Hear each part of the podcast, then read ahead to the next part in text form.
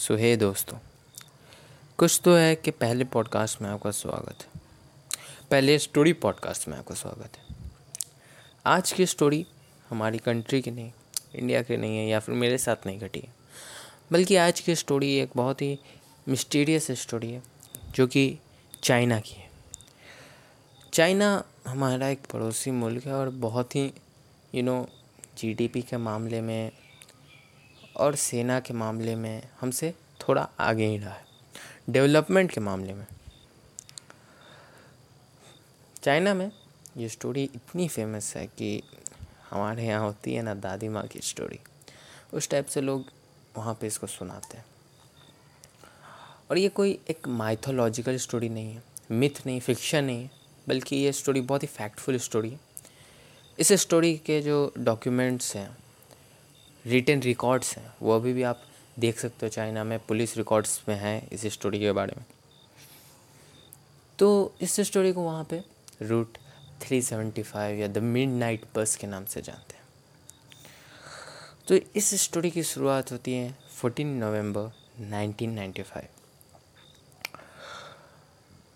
Root number 375 या 371 जो भी हम कहें, जो कि Yong Ming Huang bus terminus के पास शुरू हो रही थी एंड वो फ्रेगरेंट हिल्स के लिए लास्ट बस थी। अब इस जो रूट है, इसमें बीच में सात स्टेशंस पड़ने थे।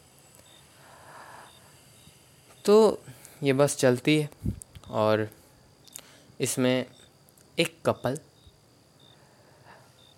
एक बूढ़ी औरत, कुछ लोग कहते हैं बूढ़ा आदमी और कुछ कहते हैं बूढ़ी औरत। लाइक वहाँ पे भी अब दस लोग एक कहानी को सुना रहे तो वो अलग अलग कैरेक्टर्स उसमें ला देते हैं। ओरिजिनली ज़्यादा लोग कहते हैं कि ये बूढ़ी औरत थी। तो एक बूढ़ी औरत और एक यंग लड़का, एक जवान लड़का, ये लोग बस को बोर्ड करते हैं। उस बस में एक ड्राइवर क्रू मेंबर के नाम पे एक ड्राइवर और एक लेडी कंडक्टर थी। और चूँकि ये लास्ट बस थी तो भीड़ भाड़ भी कम थी रोड भी पूरा सुनसान था। तो जब बस चल रही थी तो आवाज़ें जो आ रही थी, वो एक बस इंजन के अलावा किसी चीज़ की आवाज़ नहीं आ रही थी। आगे, अगले स्टॉप पे, चूँकि नवंबर का मंथ था, ठंड का महीना था तो बहुत कोहरा था। तो आगे एक स्टॉप पे, दो शेडो दिखती परछाएँ दिखती, या फिर जो कोहरे में दूर से दिखता नहीं, कोई भी चीज़ काला कोई आदमी रहता है तो काला काला अंधेरे टाइप का दिखता है, उस टाइप का दिख रहा था। तो ड्राइवर बस रोकता है अगले स्टॉप पे। वहाँ दो लोग दिखे उसे दोनों लोग ने, जैसे बस में एक आगे दरवाज़ा होता है और एक पीछे दरवाज़ा होता है, लंबे बस में, दोनों लोग पीछे के दरवाजे से घुसे। जब वो घुसे तो दो लोग नहीं थे, बल्कि एक आदमी जो कि लग रहा था कि बेहोश है या फिर मर चुका है। वैसे आदमी को वो लोग अपने शोल्डर से सहारा दिए हुए थे। एंड चूँकि उसका हेड नीचे था तो उसका फेस नहीं दिख रहा था। साथ साथ इन आदमियों ने चाइना के ट्रेडिशनल क्लॉथ्स पहने हुए थे। अब चाइना के ट्रेडिशनल क्लॉथ्स कैसे हैं आप गूगल कर सकते हो? एक गाउन टाइप का होता है, पूरा हाथ और पैर से भी लंबा एक क्लॉथ होता है। तो उस क्लॉथ को पहना हुआ था और चूँकि उस क्लॉथ को पहना हुआ था उन्होंने तो उनका फेस भी दिखना बहुत ही मुश्किल था उस अंधेरे में। ये लोग बैठते हैं और ऐसे इतनी रात को इतने ट्रेडिशनल क्लॉथ में देख के जो बाकी पैसेंजर हैं, वो डर जाते हैं। पर लेडी कंडक्टर उन्हें समझाती है कि ये किसी ड्रामा कंपनी में काम करते होंगे, इस वजह से ऐसे क्लॉथ पहने होंगे। फिर क्या होता है कि आगे जो स्टॉप आता है उस पर जो कपल होते हैं, वो उतर जाते हैं। अब बस में बस छः लोग बसते हैं। माफ़ करिएगा, सात लोग बसते हैं।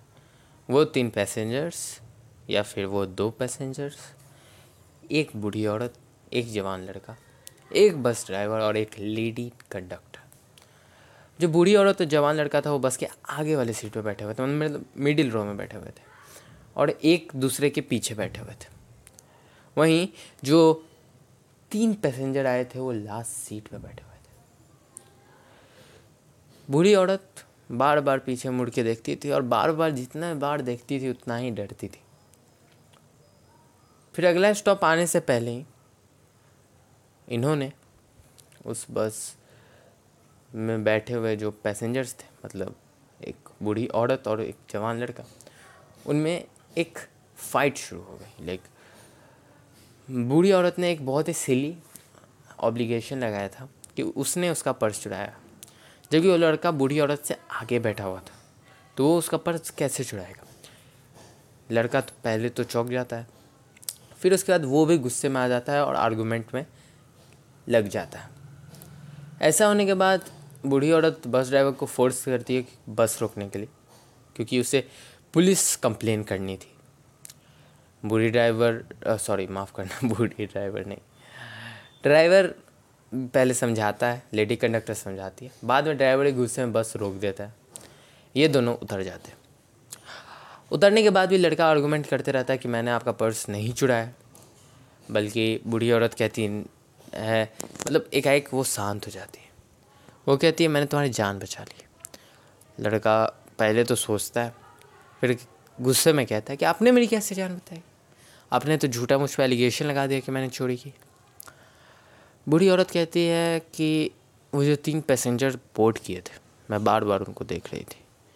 बार बार पीछे मुड़ के देख रही थी। जब एक हवा चली ना बस में, चूँकि वो गाउन टाइप का ट्रेडिशनल क्लॉथ जो होता है, वो गाउन टाइप का होता है तो जब हवा चली बस में तो वो गाउन हटा, वो कपड़ा पैरों पर से हटा।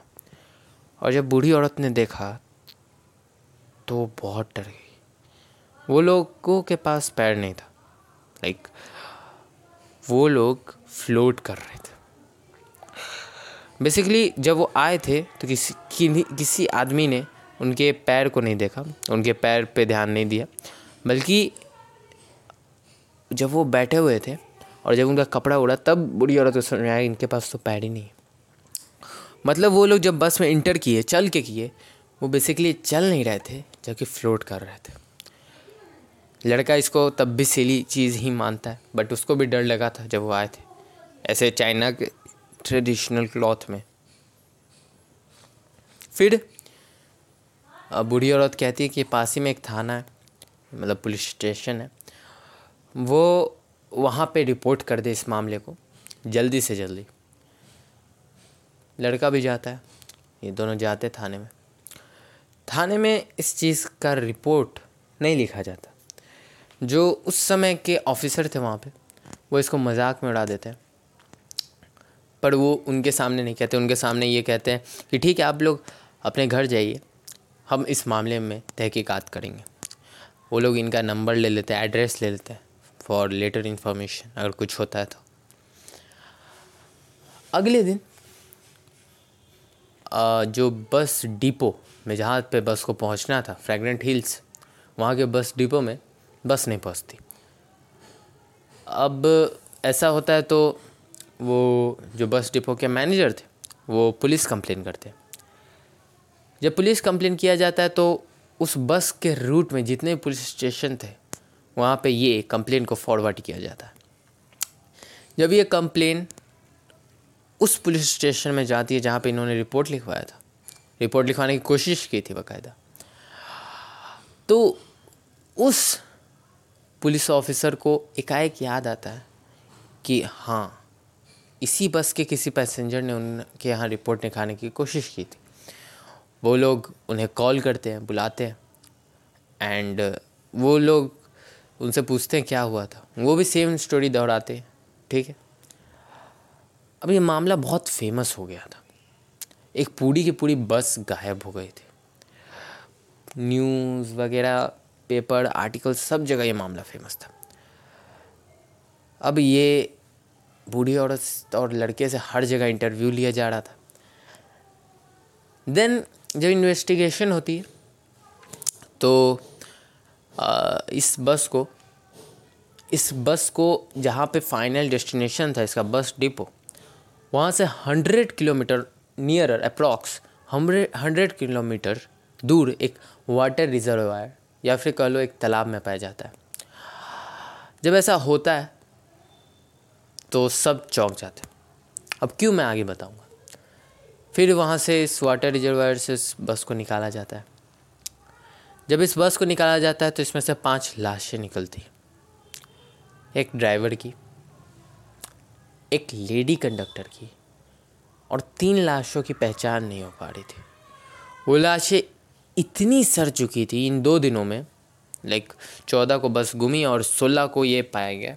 तो इन दो दिनों में इतनी सर चुकी थी लाश कि कोई उसे पहचान तक नहीं पा रहा था। जबकि वो ठंडी का माहौल था। अगर गर्मी का ही महीना रहता तो दो दिनों में लाश इतनी नहीं सड़ती। तीन लाशें इतनी सड़ गई थी।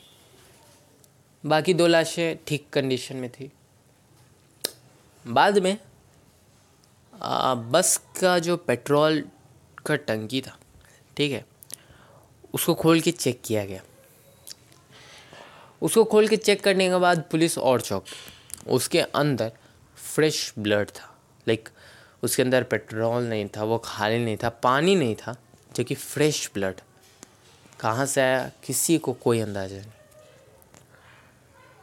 अब यहाँ पे मिस्ट्री क्या थी? मिस्ट्री ये थी कि बस में इतना फ्यूल ही नहीं था कि बस हंड्रेड किलोमीटर तक का सफ़र कर ले। अगली मिस्ट्री ये निकलती है, क्योंकि बस गैस पे चलती थी और फ्यूल उसमें इसीलिए भरा हुआ था पेट्रोल कि इमरजेंसी सिचुएशन में जब गैस ख़त्म हो जाए, तब वो पेट्रोल से चले। और उसमें इतना पेट्रोल नहीं था कि वो हंड्रेड किलोमीटर ट्रैवल कर सके।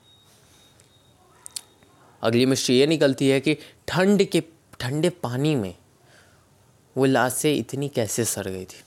और सड़ गई थी तो मतलब वो सड़ गई थी अगर तो और दो लाशें जो बची हुई थी, वो क्यों नहीं सड़ी? फिर अगली मिस्ट्री यह निकली कि पेट्रोल टंकी में फ्रेश ब्लड कहाँ से है पुलिस तहकीकात में लगी, तीन महीने तक ये केस चला और फिर ये केस बंद हो गया। फिर ये कहानी बंद नहीं हुई और आज भी एक स्टोरी है जो हर कोई, हर किसी घर में सुनाई जाती है। तो ये थी आज की स्टोरी। होप करता हूँ आपको समझ आई हो या फिर सुनने में मज़ा आया हो। अगर आपको इसका एक एनिमेटेड सीरीज़ देखना है तो आप यूट्यूब पे देख सकते हो। आपको ज़्यादा पता चलेगा। या फिर आप विजुअलाइज भी कर चुके होगे अभी तक। सो आज की स्टोरी यहीं रखते हैं। अगली स्टोरी आएगी अगले दिन। तो तब तक लिए good night good bye good morning good evening and tata bye bye